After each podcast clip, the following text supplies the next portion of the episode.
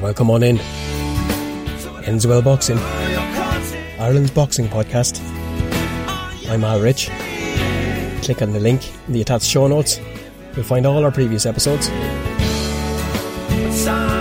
If you want to get in touch, suggestions, ideas, you'll find us on Facebook, Instagram, Twitter, or you can email us at endswellpod at protonmail.com. You're welcome on in indeed. It's a privilege and a pleasure to be in your ears for episode number 104. 104, would you believe? And right from the jump today, I'm going to give a big shout out, a big, big, big, big happy birthday to a little big man, Rocco Duffy, all the way down in Australia. His mum and dad, our Joey and Dobbo, have been a huge, huge part of my journey. So happy birthday, little Rocco. Hope you're having a good one. I hope you got spoiled rotten. In a week when we've hit the top spot in the Irish Sports News podcast charts, and as happy and as delighted and as proud and as humbled as I am, I'm always mindful, always conscious and always wary that you're only a success the moment that you commit that successful act. And from there on, you gotta build on it and consolidate. So that's what it's about. And I want to thank everybody that's listening and everybody that's downloaded, streamed, contributed, helped in any way, shape or form. The dreams are big. The hopes are big. The plans are even bigger again. Stick with me and we'll all get there together. Coming up in today's episode, we have the Irish American boxer, MMA fighter, and former WBO featherweight champion Heather Hardy. My manager said to me about a month ago, he said, Listen, I don't know what to tell you. One minute you're eating fucking pizza in the towel, and the next minute you're talking about healthy workouts. And joining Heather also as a guest on this episode is two time Irish elite champion from the Dublin Docklands Club, Emmett Brennan. Um, yeah, I think the few weeks actually away from it actually be beneficial. Um, where you don't want, you don't really want to be training flat to the mat at the moment, especially you don't have a plan. Jumping into the shout outs because I missed them last week and you were, I was, I was pulled up on it and I love being pulled up on stuff. So going to get the shout outs done. Sharky, Dean Byrne, Siobhan O'Leary, Yasmin Gray, Collie Cahill. Thanks a million to everybody who's commented and been in touch and replied to any of my messages and stuff. Uh, if you get a chance, get along to Colin Cahill on Facebook. Have a listen to his, his cover version of Bed of Roses, one of my personal favourites. Cracking tune, and thanks again, Collie. Eddie Tracy, Mark Buckley, shout out to you guys out there in Bray. Hope everything is going well. And Ella McChrystal, who invited me onto her Insta Live last conversation last Friday night, where we did an hour's chatting about pressures and perfection and everything else. And it was really, really good. So thank you for that, Ella. Always, always love that. Now here's a special Ends Well Boxing shout out to a very special lady. Most of you will remember Judy Fitzgerald and a frontline champion Judy's a nurse as well as Miss Fitness Ireland, a model as well as a ring card girl as well as everything else. And she was on with us early in the podcast life last year. Judy was in touch. Listen, amazing work you and your cohorts are doing, Judy. In when history is written, I don't know will it ever be able to be repaid. So thank you. And as they say in America, thank you for your service. Keep up what you're doing. You're, you're an inspiration. Dean Byrne, quick off the mark as always. Dean, thanks a million for you and your messages lots of anniversaries and memos popping up across social media. Some of them bring a, a special smile because when they pop up on my page, they can take me almost instantly back to where I was last year when I posted them. And a lot of confusion and a lot of questions and a lot of will I, could I, should I, would I? And the answer to all of them now is yes. And in, in place of some of those doubts have come some fantastic relationships. Some pretty special. And that's all we'll say. Junior and Wolfie Thompson. Big shout out to you guys over there in Liverpool. Junior, of course, is a middleweight boxer. His dog, Wolfie, is one of the most fascinating dogs I've seen. One of the most intelligent, one of the most entertaining. Shout out to you guys. And of course to his coach, D Tag. Thanks a million, D, for all your help, all your comments, all your insight, all your advice, and all the research material. I really appreciate it. Levi, Allison, and the gang, hope you're all well.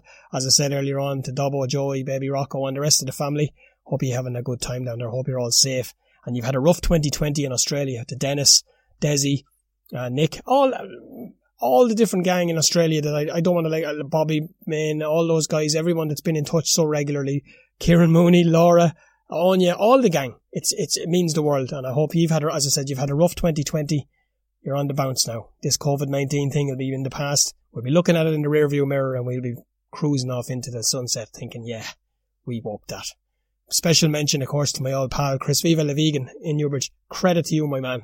You've been there right from the jump, right from that jump. And it goes back farther than podcasts and farther than uh, careers and businesses and everything else, all the way back. So special shout out to you and thanks again for all your encouragement.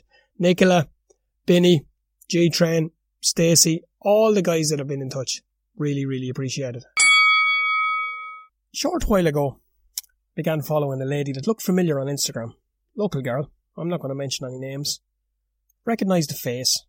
Of course, put the name to the face and a bit like the Christy Moore song. Sean McComb will always love Christy Moore references here. It'll be, uh, know your face, or your Paddy Riley, or your Brendan Grace, or something along those lines anyways. But, yeah, spotted the face. I was like, I know that girl. Started to look at what she was posting and she was learning, she was teaching, she was getting to know what she doesn't know, as we all are. She was bettering herself every day. I was, really enthused and, and inspired by some of the posts, and I reached out and sent a couple of messages, and I invited her on because she's she's doing some uh, work and some teaching and some learning in, in the fields that we're all trying to learn, which is of course in the boxing game and, and boxing relevant business. And uh, with most accounts, unless you're unless they're a particular friend or close friend or one of the circle, uh, I, I don't focus too much on social media. I'll spend a little bit of time if I'm watching TV, but I'm watching some good stuff this week. Stay tuned to see what's coming up on that. Some cracking stuff. Um, but recently I noticed that there wasn't any posts, and then I did happen to look.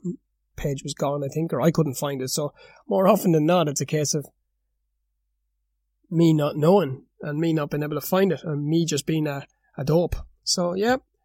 Anyway, long story short, I noticed on the weekend the page came back online and there was a post and I thought, oh, there's the fresh face again, the smiling eyes and everything else. And it pained me to listen to the video. And it pained me to hear her story and subsequent messages backwards and forwards. And let me just add to this that I don't know this person too well. I don't know her very well at all. And I've never met her haven't met her in close on 20 odd years, I think I would say, or more, if even. And um, just we got chatting backwards and forwards, and as it transpired, she had been infected, shall we say, by a type of person who had uh, generated an existence, created a whole persona, and, and um, had became a a person or a yeah, I suppose a figment in her life who was built completely on lies and deceit. Uh, little by little, it had leaked from her real world into her mind, and it started to affect everything she was doing.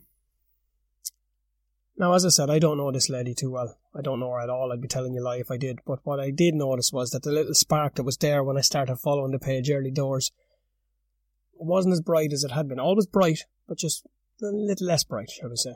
And I don't want to be uh, disingenuous. I don't want to be uh, cruel or, or I don't want to, to claim that I know a whole lot of anything about anything. But you can see, you can see sparks, and, and when you're looking to see, you will see.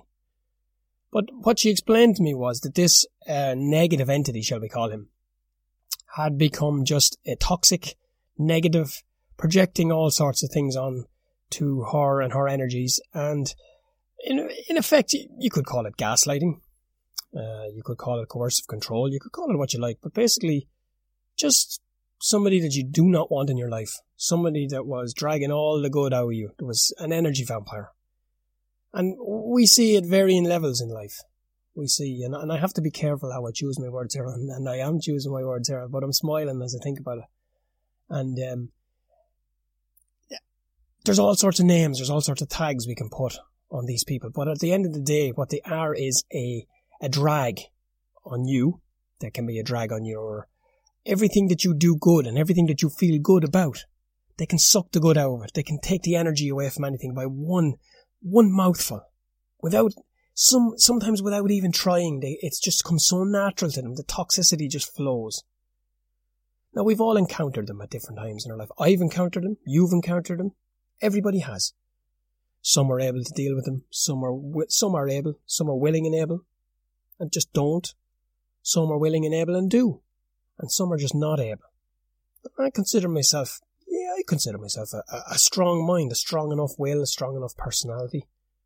I don't suffer fools. I don't, and the older I get, the less, the less inclined I am to tolerate any sort of it. But what I have as I get older is I've become far more empathetic. I've become far more willing to reach out to people, far more willing to just connect, and try, even if it's um, it doesn't have to be anything behind it or for it or any reason for it. Just say, hey, how are you? Is everything all right? Smile, or something simple. And um, I had to learn in my own life, as I said, my, my, my little journey is no secret. It's been discussed and we've chatted about it here plenty, and it will be plenty more. But for me, when I got to my crossroads, I had to figure out certain personas and certain personalities and certain entities in my life at different levels of my life of importance. Some were key, some were very big, some were less.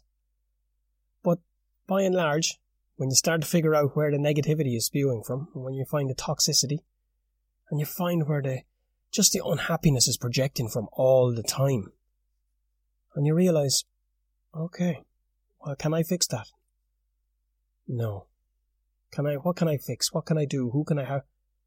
Me. What can I do? So what can I do? And little by little, the conversation I had with this lady was those realizing, those steps of realization from herself.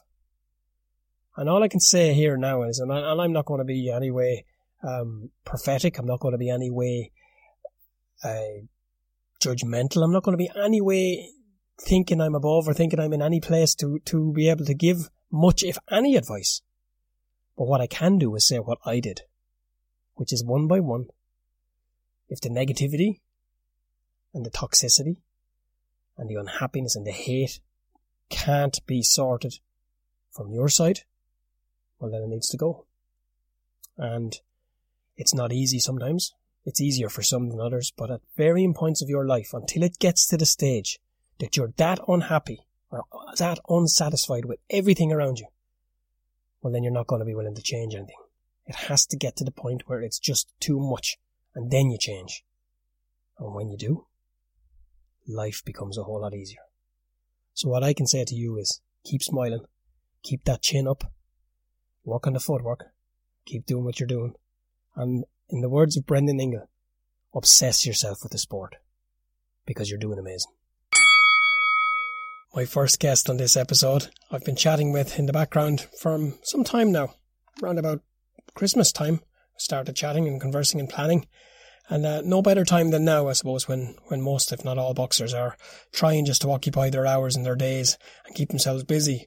But it's a real, real pleasure to welcome her to this episode and to talk a little bit of how she's been lately. Representing Brooklyn, New York, Heather the Heat Hardy. Tricky and uh, somewhat unusual times for all of us. How's it been for Heather Hardy? I mean, yeah, like it's been ten years since I've been home so much, so I'm cooking and you know doing all sorts of domestic shit. I'm seeing a whole new side to some people, and most people across, certainly those who spend their time across social media since lockdown began. Safe to say, everybody is dealing with it in dealing with the stress in different ways, and kids as well. I think I think that it's our it's our job as parents and adults to realize that our kids, while while they might not be suffering, there the equal the equal suffering might not be there. Like adults have to worry about finances and things like that, but we're adults. We can adapt. Yeah. I think that we're teachers, we're parents, we're enforcers, we're rule makers and stuff. We have to be extra, extra kind to our children right now because you know their temper tantrums. They're not doing schoolwork. They're adjusting just as, as we're trying to, but they can't pick up a beer. They can't go outside and smoke a J you know, they got to just try to deal with their feelings that is already hard enough for these young kids to do. So it's up to us as parents to absorb the extra for our kids. When we talk social media, Heather, yours is as real as it gets. I believe real people uh, need to see and like to see that on a daily basis. Nobody's immune from the pressures of this. No, but I I think that it's important for people to see that there's no glamour on the other end of the Instagram, right? Like like sure I post some glamour shots and some fancy stuff and you know and everything, but at the end of the day I'm still a mom. I still work full time. I still have the same problems you guys have on a different scale, you know, like I'm not a multimillionaire earner where I'm living in this great big house. I'm in a very small one and a half bedroom apartment with a 15 year old who hasn't left the house in five weeks. You know, if somebody would have told me in February, like, hey, you know what, next month you're going to be unemployed, make, and you're going to be homeschooling your kid, I would have said you're crazy. I would say you're fucking crazy, but here I am, unemployed, hustling, trying to put food on the table, and at the same time trying to create a good psychological space for my kids. So the outlet that I use for my social media, all the fans, the interaction, you know. I do it for a few reasons. First, when are the fans going to get to interact with us like this? Normally, I don't have time to answer all the questions, to do the lives, to interact, you know. It doesn't just help y'all, it helps, helps me. Gives me something to do. And, um, yeah, but I go on a roller coaster. My manager said to me about a month ago, he said, listen, I don't know what to tell you. One minute you're eating fucking pizza in the towel, and the next minute you're talking about healthy workouts. Let's do all stuff. And I'm like, you know what, bro? That's, I think, where we all are. It's a roller coaster. One day you're happy and grateful that everyone's safe and everyone's healthy and you get to cook and be home and make fucking cardboard paper planes with your kid. And then the next day you want to throw them out the fucking window, right? Like you really, and it's okay. It's okay to admit that, that be a little crazy. Do you think the rigors of camp, the battles in the ring and out of the ring and in life in general, and the strength that you've endured and been able to build up have stood to you in these past few weeks when the going has got tough? Yeah, it makes sense. I mean, we learn how to fight through life. We learn how to come out on the other side, especially when it seems like sometimes there is no other side. I always talk about that, like in the beginning of my career, right before I started boxing, I was fighting battles that there was no end in sight sight. You know, I didn't have a lot of money. I was working six jobs, trying to feed my kid. Just dropped my whole life by fighting battles that no matter how hard I fought, I couldn't win. And you get into a, a ring, and you realize like no matter what, you have a chance. I mean, that drives you. That kind of motivation drives you.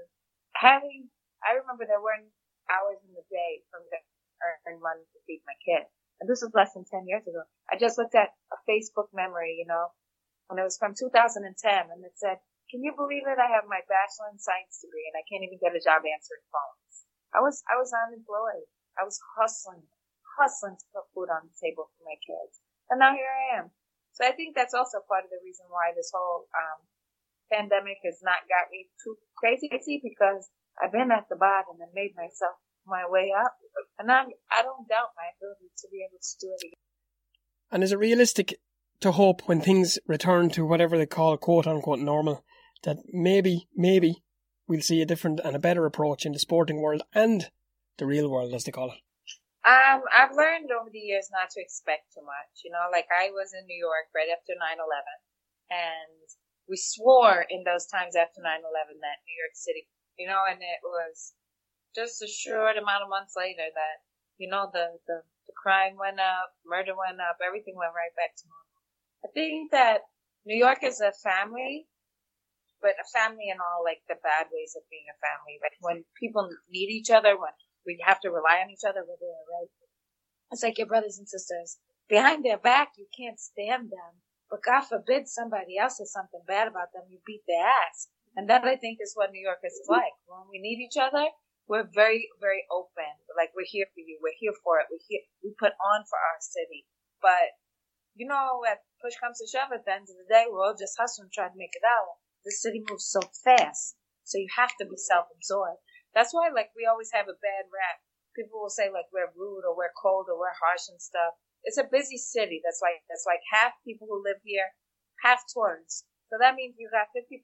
Every other person is trying to get to work. Every other person is trying to take a picture in the middle of the street. You know what I'm saying? We just get a bad rap like that. But at the end of the day, New Yorkers mind their own business. If you need us, we're there. If not, so when this is all over, I don't doubt for a minute that true New Yorkers, real New Yorkers, people who come from here, you know, we got nothing but love for you as long as you don't fuck with me. Let me just make my money, get in my flow. I just pretend you're not there. No, we can't talk boxing in New York City without talking about Lou DiBella and his promotions. How is that relationship for you guys? Yeah, yeah, I would say with Lou DiBella, we have a we have me and Lou have a love hate relationship. You know, like we'd be fighting all the time. He thinks my mouth is too big. I think he should pay me more money. You know, but at the end of it, you know, we check in with each other every two or three days. Just one little text. Hey, you good? Hey, you need anything? Everybody okay? Hey, you need money? You feeling sick? Mom doing, you know, like we have a very, it's like, like the New Yorker, like family in a bad way. Like if you put us in a room for too long together, me and him will be cursing each other out. He'll be tearing up my contract. He can't stand me, but he loves me, and I love him. That's the relationship I have. He got my back. When push comes to shove, he does. Some people would say that he don't. They'd be like, oh, he don't care about you. You know, Lou is a funny guy like that. He's a very good business person, which, which there has to be a bit of in, in being a business person. But he has a heart. So sometimes he will fuck you over, then call you and say he's sorry. and you can't really ask for more than that. I respect him. I respect him because he owns his own bullshit. Last 10 seconds, and all the bells going back to Belgium? The feeling at ringside is they might be. Taylor running out of time. And Delphine Pissot for us. They will have it. One of the most spine tingling boxing memories in the recent past was, of course, our girl Katie Taylor, round 10 heading down the stretch with Delphine Persoon, Madison Square Garden on its feet. The camera pans wide and we get to see everybody in the arena on their feet, screaming and raucous and part of everything that was going on. How is that feeling? What is Madison Square Garden like? Sure, that's where Billy Joel plays his piano. You know, when you're a New Yorker and you're a little kid, you go to basketball games, you go to shows, you, you never imagine yourself there. When I had my MMA debut, Billy Joel, yeah, one of my favourites too. Yes. I'm a New Yorker. I love Billy Joel. I've been to see him so many times. I mean, but just to say that, you know, to be in the same spot, I've been in that place that where they just hardy, hardy, hardy. You you dream of that when you're a little kid. So to, be able to have it lived through that, those are top five life experiences. Some of your opponents in the last while have been spiky, to say the least, haven't they? Uh, is that something that you bring out? Do you bring it out of them? Do you draw it out? Is that part of your Ah, 50-50. Some of them, some some of them were for the cameras, like Shelly Vincent Beef. The first one was real. She hated me. She didn't think I was no good. Uh, yeah, it was a genuine hate. But after that first fight, I was like, bitch, you love me. Because it was too good. You know? Just want to underline as well that our chat was cut a little bit short on the night in question. Uh, would you believe, as faith would have it, we had a power cut. I had a power cut here right about the time as we were ju- just as we were chatting. So, nevertheless, we had a great chat. We got a little bit covered, a little bit more to come, and we will certainly be organising that in the future. So, watch this space.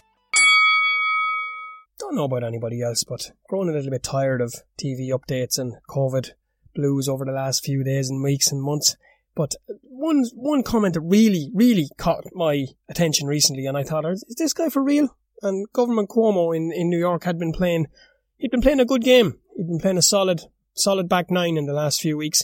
And uh, he claimed recently that, quote unquote, the virus does not control us, and us being mankind and humans. And I, I just couldn't help but stop and think and laugh and thought, oh, is he on the sauce? Is he on the uh, crack? Is, is there something going on there? Has he been sniffing something? Um, because how does he understand? How does he go from burying people in open graves in New York two weeks ago to being storing cadavers and dead bodies in ice fr- ice trucks or freezer, yeah, refrigerated trailers outside funeral homes and hospitals? Still doing so? and he says that it doesn't control us, but we're in control of it. Okay, Government Cuomo.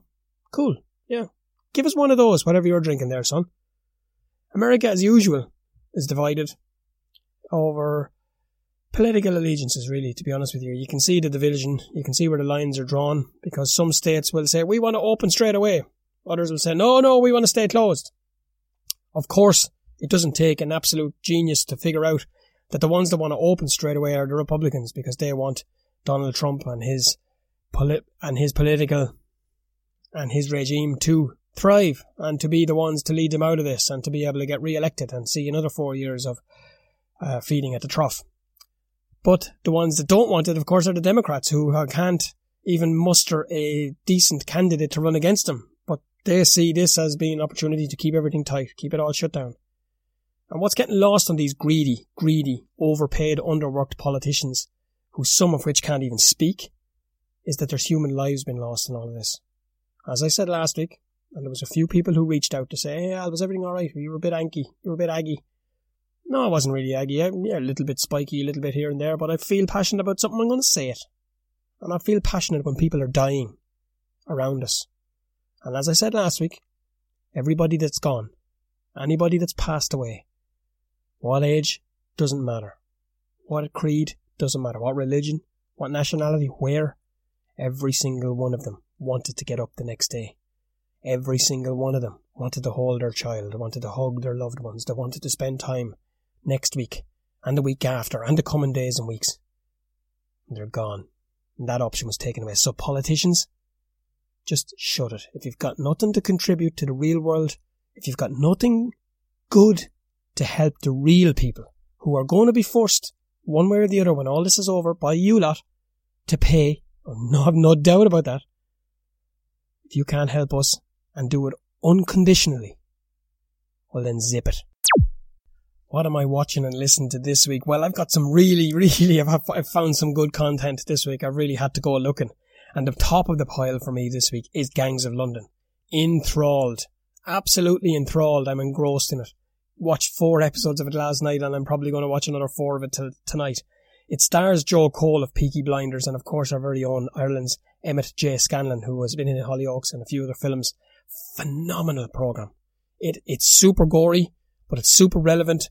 It's of course has that dark underbelly of the underworld. It is fascinating. I cannot recommend it highly enough. It's definitely the best one I've watched in a long time. The other one, best one I've watched ever, as I've said before, is the sports documentaries go.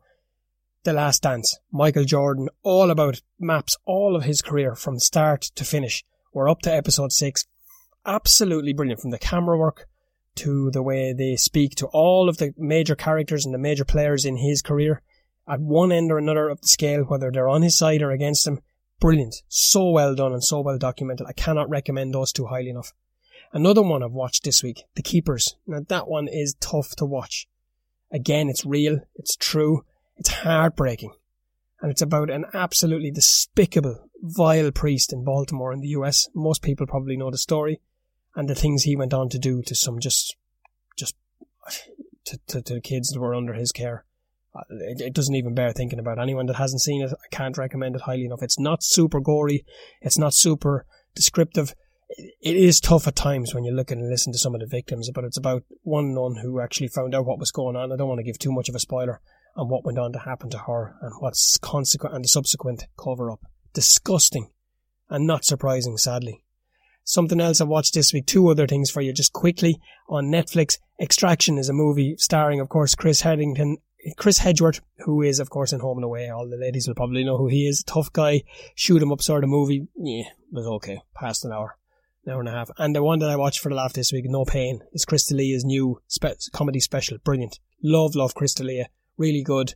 And uh, I can't recommend that highly enough either. So there's your watching for this week. Podcast, what have I listened to? Truth and Justice. I'm gone up to my ears in that again. I'm listening to the uh, Bob Ruff, of course, is the guy that presents that. It's a true crime podcast, but he takes a case in history which has been uh, controversial or wrong in most cases. And the West Memphis Three is this one, and he's for he's remembering the West Memphis Three, and I'm just all over that one again. Really, really, really good. Rocky Road this week. Shout out Kevin Byrne, man. You are absolutely resetting the bar, my man. You're unbelievable. You're on a run, incredible. And he has on my pal this week, Wayne McCullough, who I'll be speaking to on Friday. So get your questions into me. Anyone that wants to chat with Wayne or have anything to say to him, I'll be putting it out this week. I'll put it out tonight. How about that? But his episode this week relives the unbelievable battle between El Terrible Eric Morales and the Pocket Rocket Wayne McCullough. What a fight that was. Actually, do you know what? I'm going to put a link for that fight in this too. Getting spoiled. And the last but not least, two that I listened to this week, Truth Bangers podcast. Mary Kate Slattery. Gotta listen to that lady. What a woman. What a podcast. It's real. It's relevant. It talks to real people. Gets, uh, can get quite deep at times. If that's what you're into, well and good. If not, fast forward a little bit. But it's dialogue that resonates with people as they describe themselves. I'll put that in as well. And last but not least, of course, you've got to listen to Boxing Life Stories. Tris Dixon, Andy Lee last week. Brilliant. I love listening to him talk about Emanuel Steward as I do chatting to Wayne about Eddie. That's your listening for this week. I'll put all the links in the notes below. When Joe or Josephine Public think boxing, most of the time they'll think Olympics. They'll tune in around the medal fights, that stage. So once every four years or so. Perhaps if there's a big, big, big fight in between. But as for amateur boxing, if, if you're not a, a, a die-hard fan, if you're not a a hardcore fan or somebody who follows a fighter or a fighter family or friend, you don't know the day to day life of an elite Irish champion in any sport, not just boxing. Emmett Brennan lives that life. Eats, sleeps, drinks, and consumes it. It consumes him, and he has the titles to prove it. He joined me on Sunday to talk about his career to date, his plan, which has been adjusted for Olympics and everything else. And I started off by asking him how COVID camp has been treating him. Um, I think a few weeks actually away from is actually going be beneficial. Um, where you don't want, you don't really want to be flat to the mat at the moment, especially you don't have a plan going forward. I'm, uh, and I'm probably, I'm disciplined enough anyway where I will train right and I will eat right outside of, uh, outside of camp.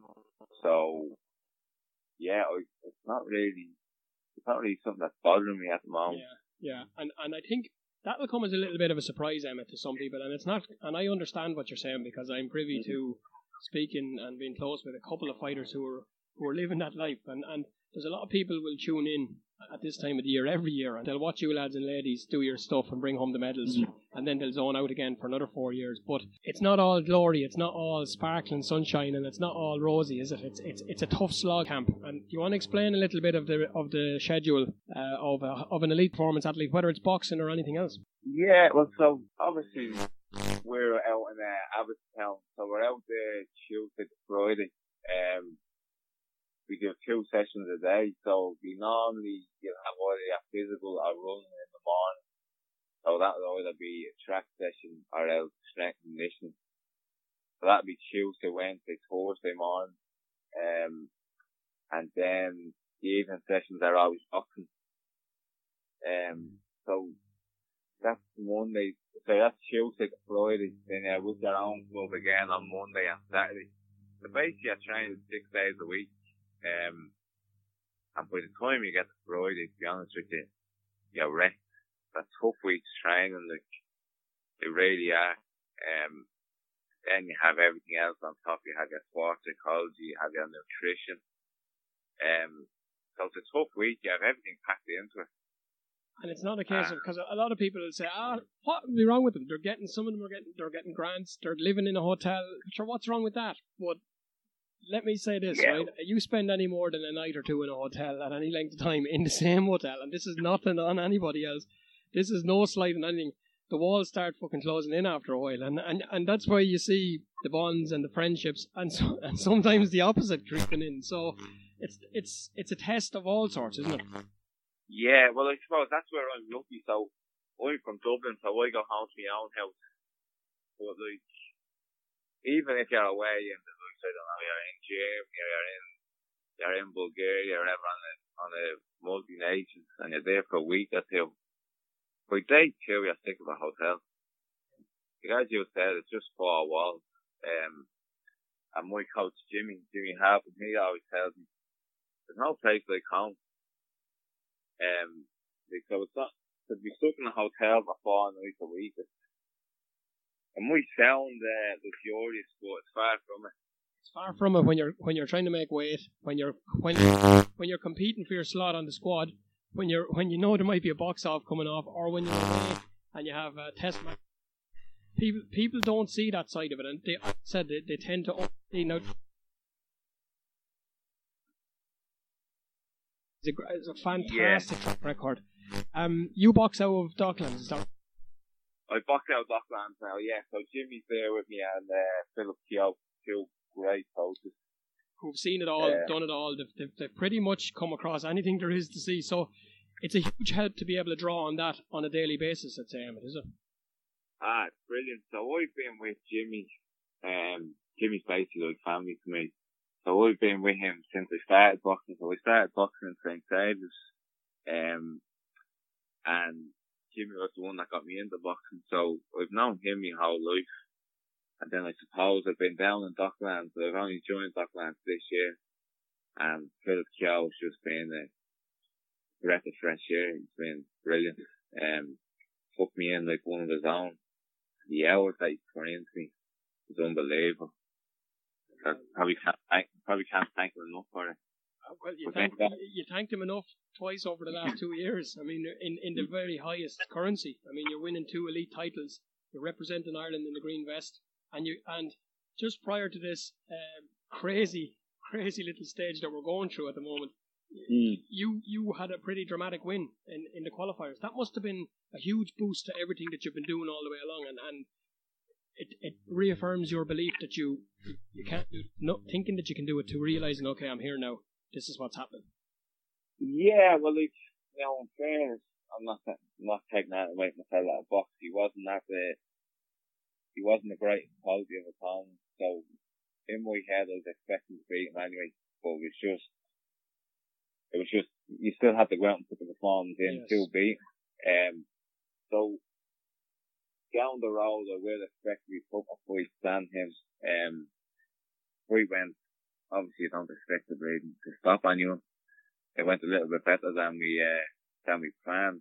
But what I was happy about was we did come up with a game plan for the fight and it worked. It worked down to Yeah. it worked exactly how we had hoped. So that again, that gives you confidence in you already have confidence in the coaches, Dor and John Conn and Damon. They're obviously great coaches, but when they come, they can come up with game plans, and if you execute them, nine times out of ten you're gonna win. Yeah. But and, and the magnitude of that win, Emmett, and, and the, the importance of it probably will be magnified a little bit now because all things being equal and all things being as they were, you would have boxed the next day and probably the next day and there so and it was compacted in and now you'd be sitting qualified for Tokyo. That's the best case scenario. But now mm. it, it broke it very, very, very strange. I, I was expecting it either to go the whole hog or not go at all. I, I thought I knew you guys had flown out early, you were there a couple of days. I thought everything to that was really, really as we've come to expect from the boxing uh, squad and, and, and the elite, elite elite unit. You guys are nothing's left a chance. They brought you home a little bit early from Italy just to make sure everything was right, to keep you all right. They kept you tuned up, to kept you finally amped. The competition is like at that stage is trying to keep to keep guard dogs on a lead, you know, and to let them off at the right time. It's not easy, you know. You're you're it's it's tough, but they did it, and then all of a sudden the plug. I, I thought once you were there and it started, I I thought I prayed once the first bout gets going, we're safe, and then dramatically, but the importance of your win now means that you're you're back training, you're back doing what you have to do, but you know now in your heart and soul that you've stepped on that stage first, you've got that win in emphatic style, and you've made your statement, and that can live with you until the next one. Is that fair to say? Yeah, that'd be fair to say. So, like, one thing that we always do is we won't look two or three fights ahead. So you'll just look at the next person in front of you. So obviously to win a tournament or to qualify, if you don't if you don't beat the person in front of you, that's not going to happen. So there's no really point in looking at two or three fights down the line. So when we were over there, we were only obviously looking at one fight at a time. But back to what you were saying about the about the tournament, I thought what they would have done was I thought they were going to fight her out until everyone was qualified and then scrap her at that. I didn't actually think they were going to call it the four people were qualified. Um, looking back on it, I think like a few people from other countries did get coronavirus over there. I think maybe the Croatians, a few of the Croatians at least got did actually end up with coronavirus, and a few of the Turkish. So it was probably the best. It probably was the best choice to call it. Um, at the time they did. Yeah, absolutely. And uh, it wasn't the case. It wasn't the case of me wishing. Listen, I can't get enough of this stuff. I mean, the more I see you lads and ladies, the more I see you lads and ladies fighting, the better. And and it, it inspires me. And, Mm. and what I'm doing, I. I'm doing it from a point of view, and it's, and I'm remembering the days where, where the, the teams of your uh, would have boxed abroad, and we might have heard maybe something about them coming back, maybe not. We might have heard about it a couple of days. Now, my goal and my aim is just to make sure that no one has to look, that it's there, whether they want to see it or not. They're probably going to hear it anyways, and then they can decide whether Yeah, they want yeah. to listen to it. Uh, because I believe what you're doing, not just not just on the world stage, but I believe what you're doing in your communities. I believe the fact that kids, these are tough times, and we've chatted to Niall Kennedy recently. Niall tells us about what he sees in, in service and everything else. We've seen it ourselves. We don't have to go outside our own. So the fact I chatted to your clubmate Pierce O'Leary, I mean, the fact that your community has two fellas like yourselves to be able to look up to, and it- it's huge. It's huge, and it gives the kids something to aspire to. Is that does that bring its own pressure? Um, I wouldn't say it brings pressure, but it's probably, I'd never say see myself as a role model, but it do- does give you, um, boxing club for any kid. I just not be a boxing club, any club, a football club, a rugby club, anything that has kids, um, putting their energy into something positive is always going to bring out a positive outcome. Yeah, if you have kids training three, four nights a week, um, it's only going to bring bring them something good for them. Um, and in terms of boxing, might be a little bit different than other sports that you have to have that little bit more discipline. Um, I think it does learn you different things than other sports.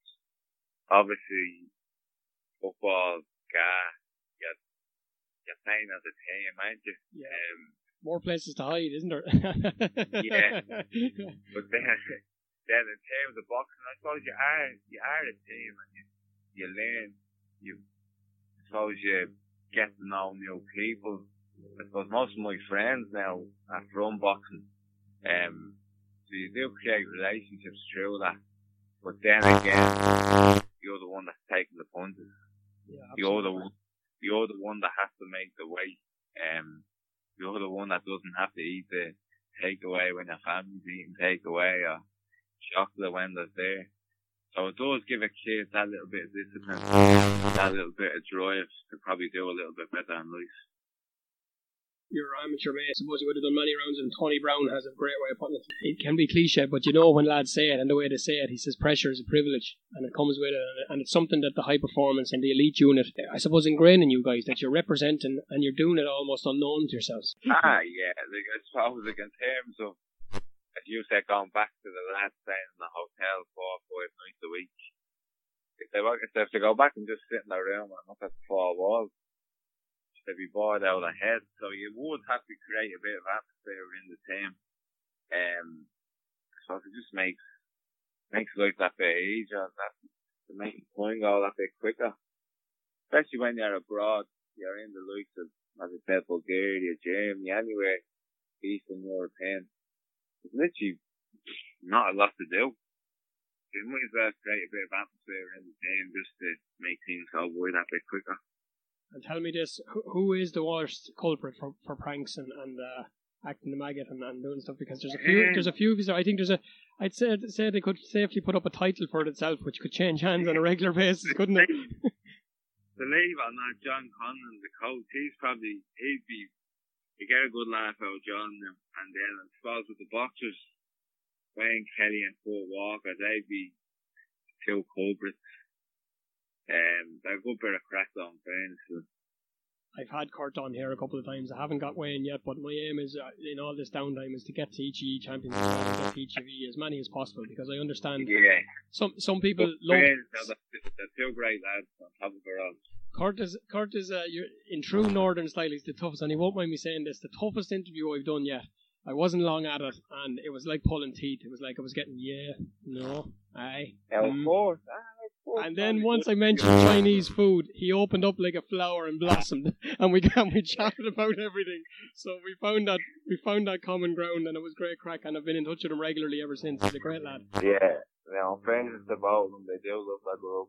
Um, they wouldn't be the best at making weight.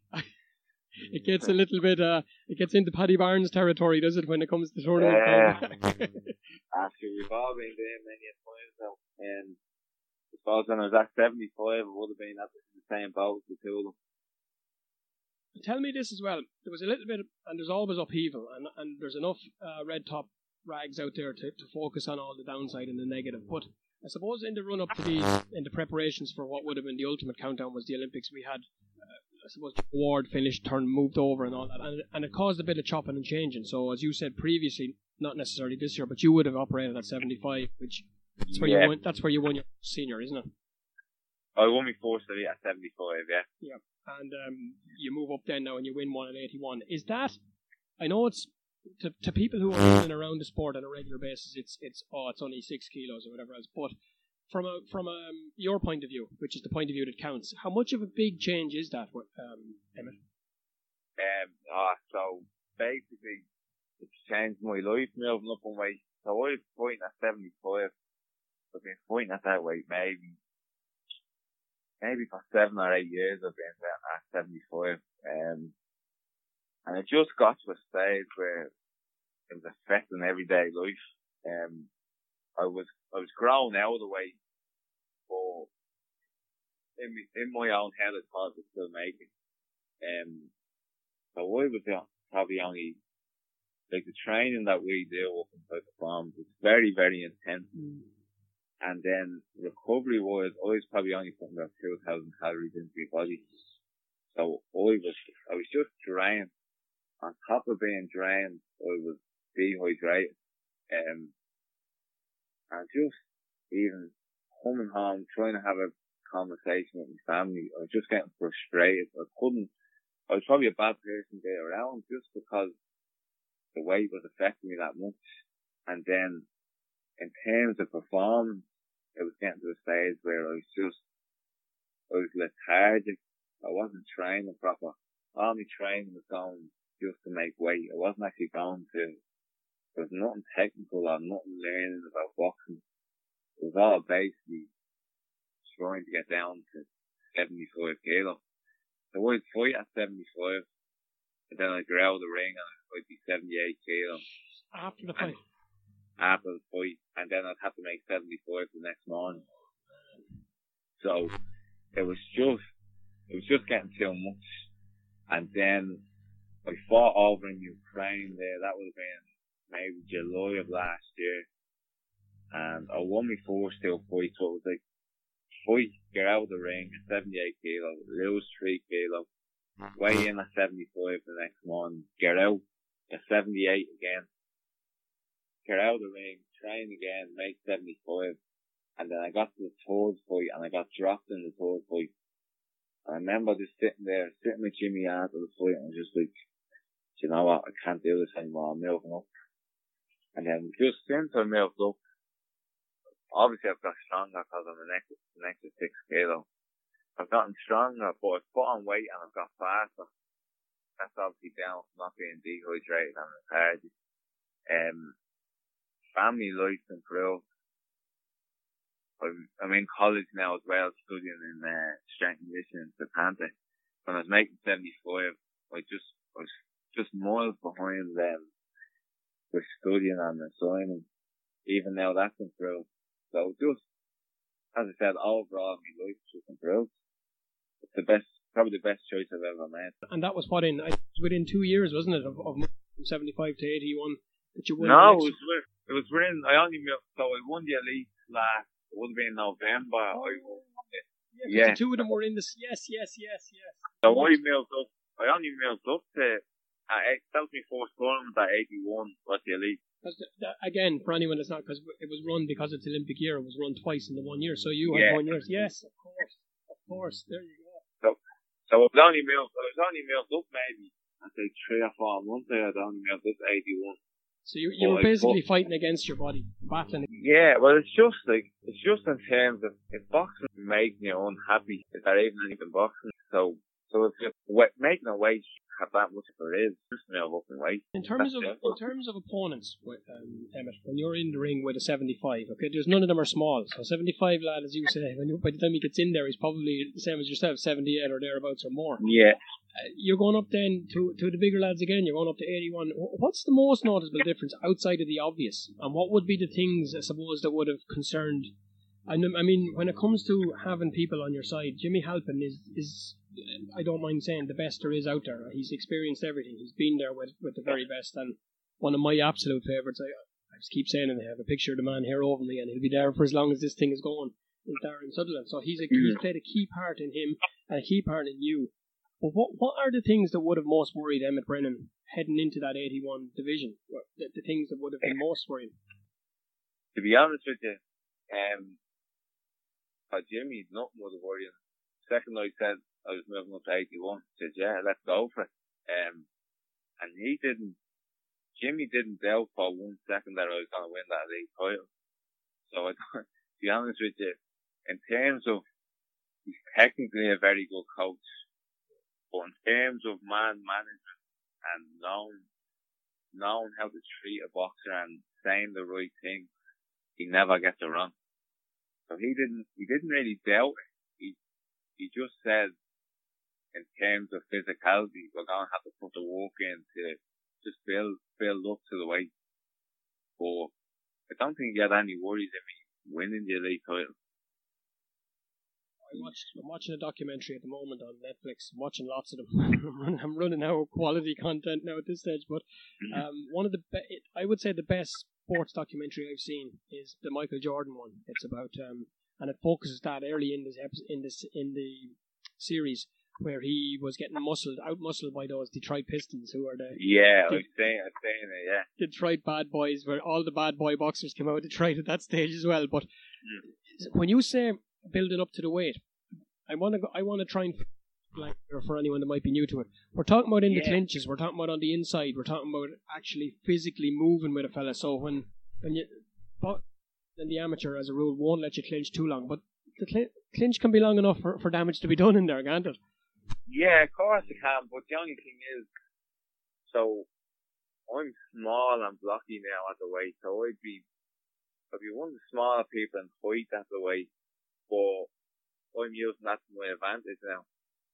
So if there is anything in the clinchers, I'm the smaller person, so that, if anything, I think that works to my advantage, because I will have shorter range punches. If that makes sense. It does, of course. It does, of course. And and um, we, we we can't, I suppose, list the things that we want to list. I can't. I I lo- I'd love to say some of the stuff that goes on. It's like the ruck in rugby and the mall, and people say, "Oh, these are gentlemen." Yeah, we'll just leave that one there, right? Because there's some dark arts that need to be learned, and, and if you want to see it, go watch these guys in operation, and, and they'll open your eyes because there's so Yeah. many layers. There's so much, even for you guys to get to the ring, and and I I it I've never ever anything other than respect, and the same whether it's any form of martial arts or combat sport. Just getting in the ring or getting to the octagon or getting to perform. The, the mental battles that you guys are battling. How is that for you, Emmett? Is that something that comes?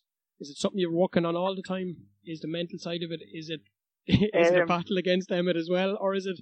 Is it? Are you just used to doing it at this stage? Well, no. So for me, like well over 100 fights now. So for me, getting into the ring, it's the same for a footballer going out to play a football match. A rugby player, you go out and play a rugby match. It's a sport that you just dedicate your life to.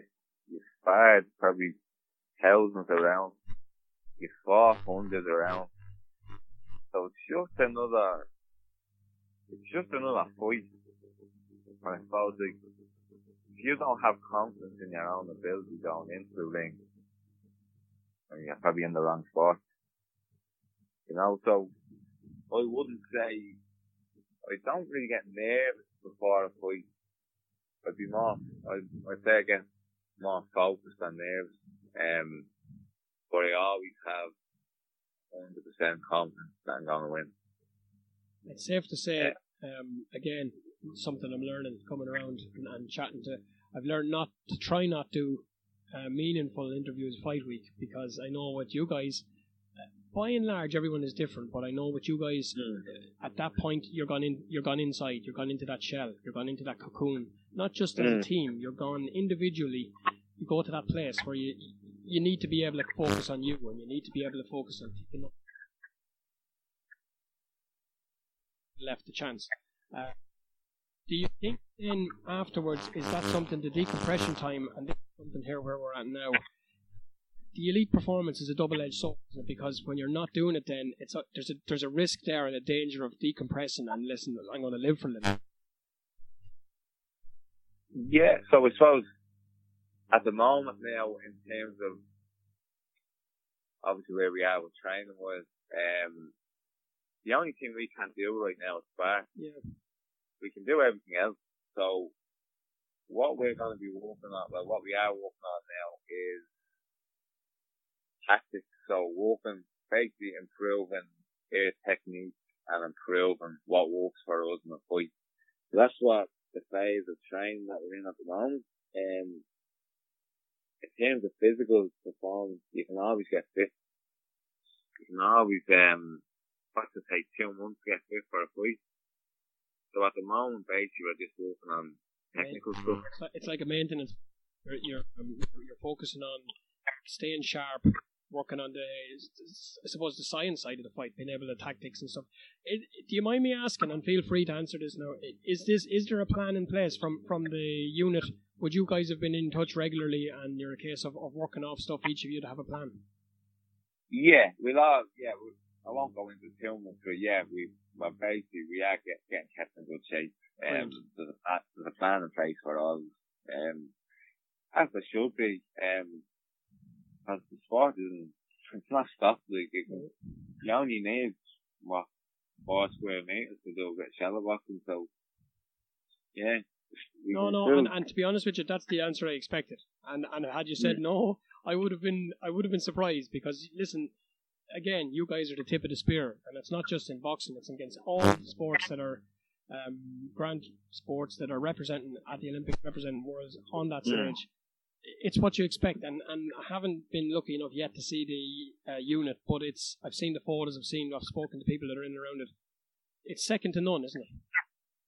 Yeah, ah, yeah, the, the facilities we have up there, um, I would say that probably, so, again, we've been abroad, we've been to training camps in other, in other countries. I don't think any country has the same training unit that we have. The facilities out there are, are top notch, they're unbelievable. And then, on top of that, we probably have the best support team in the world Yes. physios, nutritionists. We have everything we need. Sports psychologists. So we're not short of anything in that area. I want to give a little mention. I want to give a little mention, and, and, I'm, and I don't want to offend anybody by leaving anyone out. But the ones that we're all conscious of, and the ones that are in the front uh, when it comes, well, they're behind you guys every war you go into. Um, there's th- th- there's a lot more to the likes of Zaur, John Conlan, and Dima than go. I've spoken to a few like the likes of Grania, spoken to yourself, I've spoken to a few.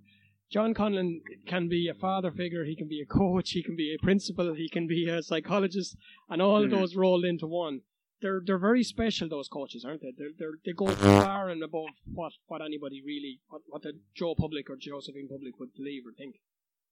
Yeah, well, like, so, obviously, you're up there, you're training with them every week. You do, you do build a relationship with them. So they do win with you and they lose with you. You know, it does, they get, obviously if you lose, boy, you're distraught. They're also distraught, but if they're not putting, what, tens of hours each week into each athlete. And, yeah, I know they, they're very, they are very, very good to us. They, they put a lot of effort into us. And I suppose even, even right now when, when we're not in the high perform, they're still putting hours into us. It's very much a team, and and just because they don't get in the ring and fight, they have their fight because when it comes to squad selection, when it comes and you when I have a squad select or box offs, and then they have to pit themselves against these. These aren't people that these are people that are living with you. Then they're in that they're fighting in the squad, making those choices or picking you guys up after they got to bring you back to the to the locker rooms and then fill- bring out. It's not easy for them, so they might not be in there taking the blows, but they're taking a different kind, aren't they? Yeah, well, they're a big, they're a huge part of the team. Without them, they come up with the, so they come up with the whole plan. So, yeah, and they come up with a game plan, so they're responsible for that as well. But they do do a great job, and they always have our best interest at heart. So, And tell me this, and and, and you can answer this what way. Like this is a bit of a this is this is tongue in cheek. Roy and Eric and a few of the lads and Eamon O'Kane in the past, so many super super um, performers and boxers and champions. They didn't give all their coaches the easiest time. Wh- wh- What's Emmett like to, to manage? Is he is he easy going? Would, would Jimmy say you're you're giving him grey hairs, or does he have to follow you around the? Your what way are you? I was uh, in terms of that, I was right now Be careful now. yeah, I'd say right now I'm a bit older. Um, I was never, obviously in my early twenties, you enjoy your partying and whatnot. but I probably so I'd say around twenty five ish is when I look that's late. I know that's when I probably started taking boxing serious around around three four years ago. Um, and obviously that's when I started doing, being relatively successful. Um, so Jimmy wouldn't have had too much concern for the last three or four years, and then I'd say that the three previous, three or four years previous to that, was probably in and out of the sport. Um, yeah, so I probably would have given him a few grey hairs then. Yeah, and, but, but in fairness to Jimmy, um, he was the one that got me back into the sport around 24, 25. He said, come on, give it, give it one more chance. And I suppose when I did go back, I knew I had to give her everything. So it was none of the party and all, any of that other stuff that goes with it. I think it that's Gemma as well, and correct me if I'm wrong. And and you can say this with a lot. There's there's so many champions and so many international boxers and, and that have won and lost at every level, including the highest. They've all had patches where they, and, and I think it's because it, where they've they've gone away from the sport for whatever length of time, whether it be for a month, Yeah. whether it be for a year, whether it be for six months. But I think that comes from that double edge that I said when, when you're decompressing from out that high performance, when you're decompressing from training for a senior title or whatever the case may be, or or sometimes when there's an adversity or a tragedy or a loss, it, it tends to just go, ah, fuck it. You know what I mean? I'm, gonna, I'm just gonna, I need a way, I need a break from this. And that's where the really, really good coaches tend to say, there's no point in fighting this. There's no point in trying to pull him back. Let him go for a Mm. little bit, and then they'll know. Yeah, well, I suppose like, sometimes a bit away from a sport or an activity, wherever it may be, where it can do you good. So in my instance, I was coming back to the sport that I wasn't even out for that long. I was out for maybe a year, but even in even in that year, I was probably in now the gym doing little bit keeping fit. But I hadn't fought. Then when I suppose when I came back, so I would have come back for the Haringey tournament. That's about four years ago from now, from next month. So I came back from that and I won it. And then after that I got injured again. So I was out for about three or four months. And then I like, you know what? If I'm to go back to this sport, I'm going to give her everything. There's going to be no messing in between. Um, and looking back, it was probably best, the best decision I ever made. You've got the silverware and you've got the you've got the crediting and you've got the rankings now and everything ahead to prove that, that Yeah, been, well, that's look, been a sensation. I suppose if I- choice? Yeah, I suppose if I didn't go back, I'd be, I'd be out walking now and the Olympics would be coming up and I'd be thinking to myself like, that prob, that probably could have been me. You don't really want to have them regrets when you finish the sport. You want to really know that you've given everything and look, you weren't good enough or you didn't get the way you, wanted to get. At least you can, you can rest easy, you know, you her everything. I'm going to go against what you said early on, and I'm going to just to, just to finish up on this. I know you guys and girls don't like looking too far ahead. You tend to look at Mm. what, and, and another super ana- analogy that Gerry Hussey used to always use was control the controllables. And, and Yeah. like we're doing oh, by, by looking at your Instagram, knocking out a thousand press ups on a, on a Saturday Mm. as yourself and Ray Milet and the lads. And we Mm. have to give a shout out and we give a mention to the PA before we finish as well. Yeah, Um, definitely. Um, yeah, well, that, it was for um, for his cancer society as well. yeah, phenomenal charities who are under as much pressure. And listen, I want to give another mention, phenomenal athlete, and, and um, not a million miles from yourself there. Kellie Harrington posted something really beautiful yesterday, and it just goes to show you that no matter who you are, no matter where you are, we're all feeling that at different times and different days. Everybody, and and, and it's not for me to look at Instagram post yesterday about okay, it's a couple of people in hospital, and I don't want to go into, it, but just read it, and and I've no pa- and admitting it, but the man card on the table for a couple of seconds after I read it, and I just had a little gulp. I thought, no, there you go. You know what I mean? That's what makes Mm. any different. None of us in this are any different, are we? No, look, look at the times are in that. Um, we've never, we've never ever been in times that we are now. So, I suppose the message from it is just look after each other. So they're all in, we're all in it together. Um, and if, I suppose if anyone is in a position to help out with charity, if you can donate, I don't know, share a page, do a little bit of work for charity, it would, would be greatly appreciated. I think um, we, we we'll ask. I think we might give. I might give Kurt a shout and ask him will he donate the cost of a of a, of a Chinese takeaway or, or something like that to uh, something something like that because it's it's important as much as it is important to raise it. It's it's equally as important to have a bit of crack over it, and that's what you're seeing. The characters are coming to the fore really, but um, just to get back to what we're saying, I know you don't like looking too far ahead because it's it's not it's part of what you have to train out of yourselves almost. But mm. if we were to say for Emmet Brennan, the Olympics now is gone twelve months away. Okay, so you're that's just it's just an adjustment. That's just uh, adjusting your your preparation and thoughts and everything else, mm. as you've said already. Get back to the qualifiers, get there, and then deliver as you always do. Could I ask you a little bit, if I'm not being too intrusive, what would be the long term? Would you envisage yourself maybe venturing into the pro ranks, or is that just too far away to even envisage it? Um, I suppose for me, so obviously, as you said, all I'm focused on is the Olympic qualifiers. Um, I know I just need two, I need two wins, win me first two fights and qualifiers. But that is all that I'm focused on now. Um, getting over the line.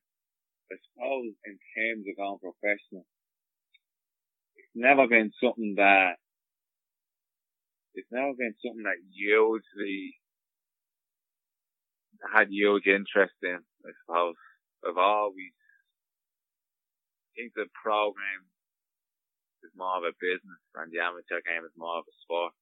Is the way I'd look at it. Um, but I suppose if I was to go professional, it would be obviously it'd be after the Olympics.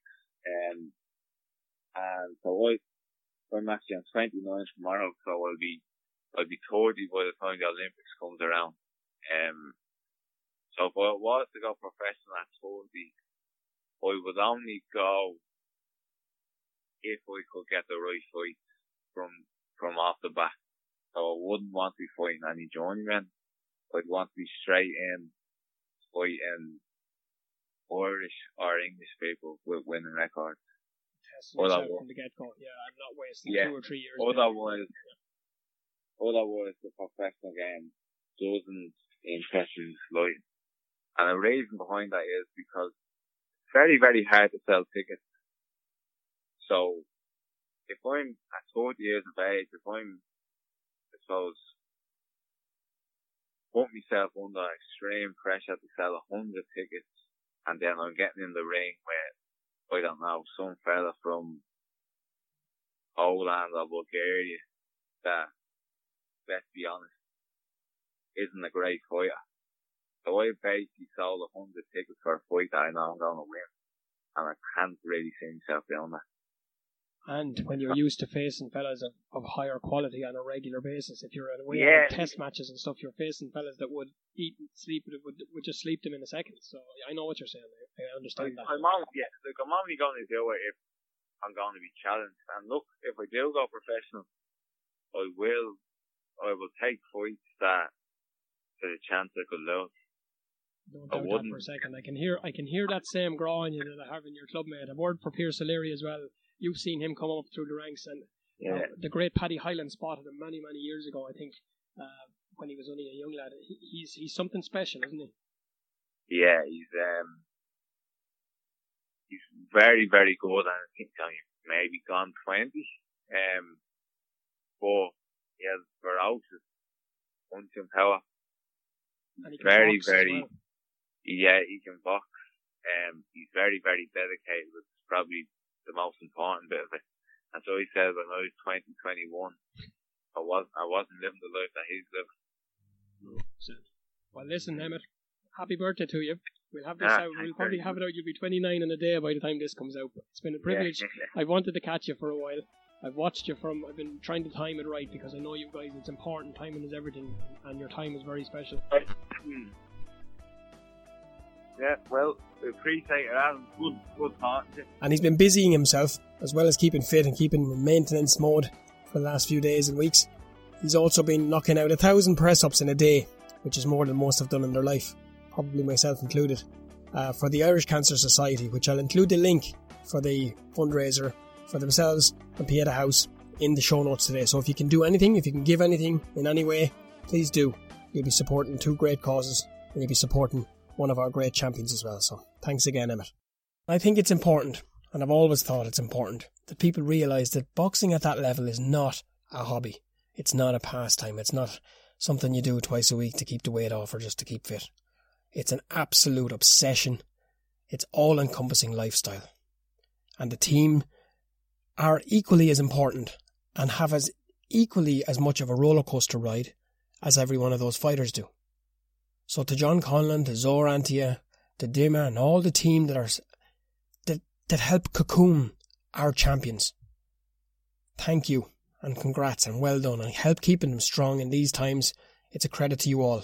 It's a very, very special team is Boxing Ireland. Let's watch them, support them and get behind them all the way to what will now be Beijing 2021. Before I wrap up episode 104, I want to say a huge thanks once again. And I mean a huge, huge thanks. And I have a habit of repeating some words when I'm trying to emphasize adjectives. To all who have continued to support me, to believe, to listen, to contribute in whatever way. Podcasts can grow in many, many different ways.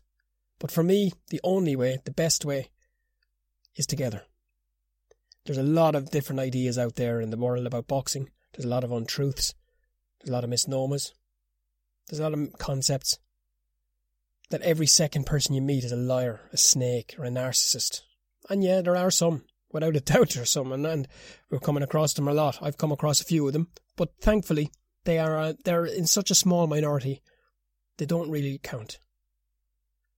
And the best way I can put this, without becoming too cliched, is that boxing world really and the boxing fraternity, they're like a big family. They'll fall out from time to time, might not get on, mightn't talk, might even fight. Such is the nature of the beast.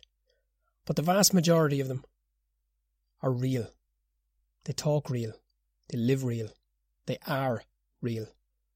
And most important, they recognize real. They welcome it.